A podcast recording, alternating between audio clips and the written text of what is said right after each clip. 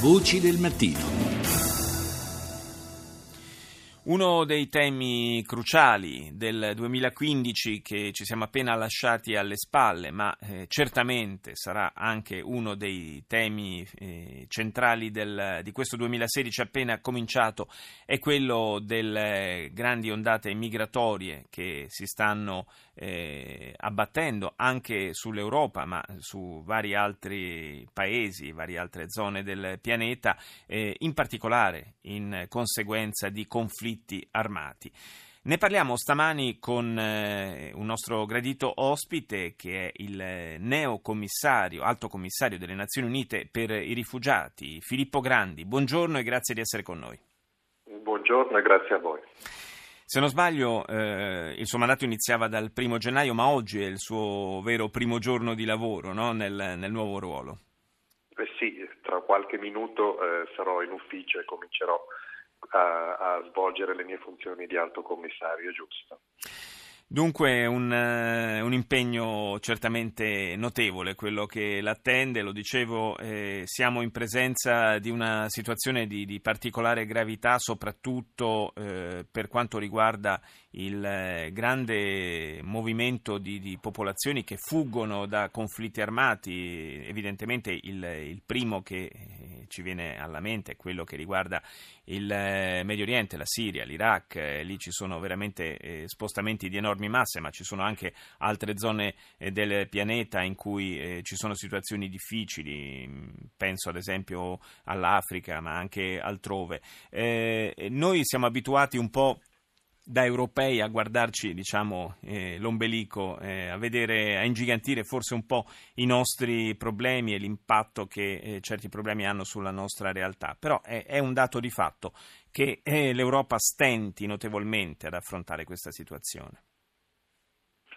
Sì, il, il milione di, di rifugiati e migranti che è arrivato in Europa nel corso del 2015, eh, attraverso, soprattutto attraverso il Mediterraneo, questa è la cifra definitiva per l'anno appena trascorso, ha, dire, ha portato eh, a noi crisi, a noi in Europa, non soltanto una crisi di proporzioni eh, straordinarie, ma anche la consapevolezza che, di quella che è veramente una crisi globale eh, di esilio, di rifugiati. Ci sono 60 milioni di persone oggi nel mondo, una popolazione più o meno come quella dell'Italia, che vivono lontani, che sono costretti a vivere lontani dalle proprie case, sia perché sono sfollati all'interno dei propri paesi, sia perché hanno attraversato delle frontiere e sono quindi rifugiati.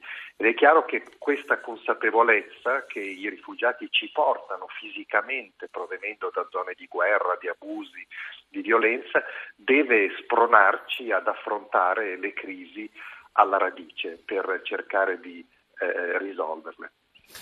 L'immagine simbolo da questo punto di vista del 2015 è stata quella del corpicino del piccolo bimbo eh, morto in mare e, e corpo appunto trascinato dalle, dalle, correnti, dalle onde sulla eh, costa, sulla spiaggia eh, turca e abbiamo cominciato l'anno un po' nello stesso modo. La prima vittima eh, è stato un bambino di due anni morto nel, nel mare Egeo eh, i piccoli, eh, tutte le vittime per carità hanno ovviamente pari dignità, ma insomma ci colpisce molto questa strage di bambini. Sì, eh, senz'altro e, eh, e, non dimentichiamo che eh, tra quel milione di persone che sono fuggite verso il continente europeo 3.600-3.700 eh, circa sono morti in mare, questo è un dato che non dobbiamo dimenticare.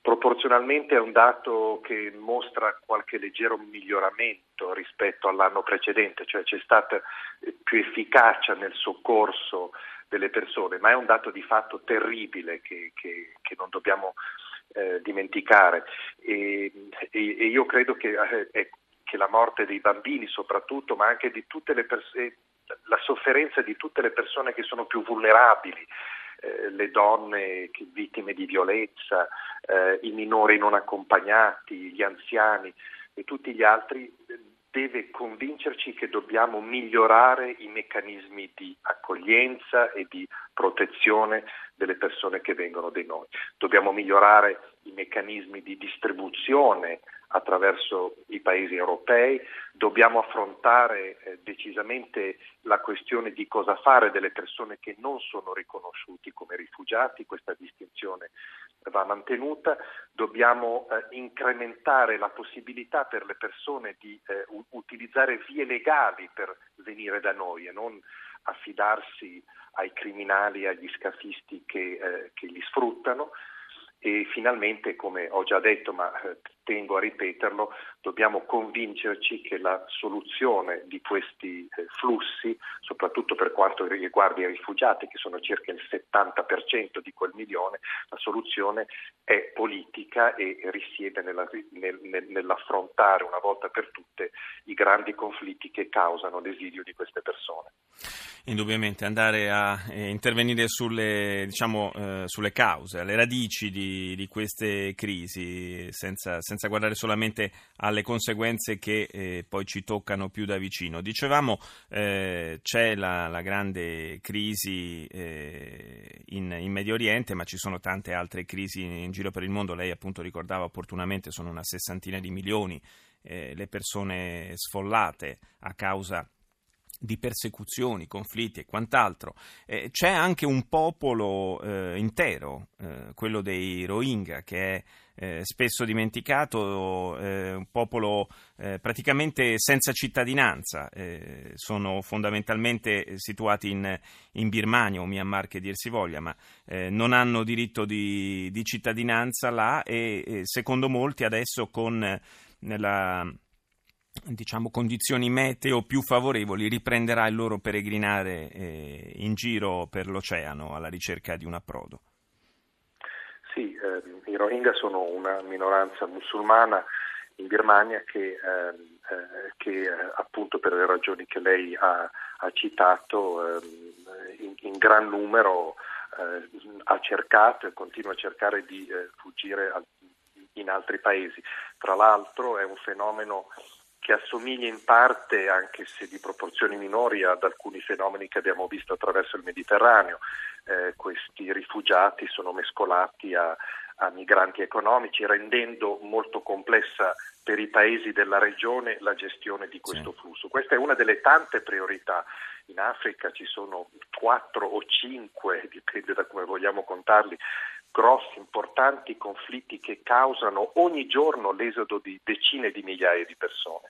In America centrale la violenza obbliga migliaia di persone a spostarsi da alcuni paesi verso altri considerati più sicuri. Quindi, lo ripeto, è una crisi globale e va affrontata globalmente. Grazie, grazie a Filippo Grandi e, buon lavoro davvero per l'inizio del suo mandato come Alto Commissario delle Nazioni Unite per i Rifugiati.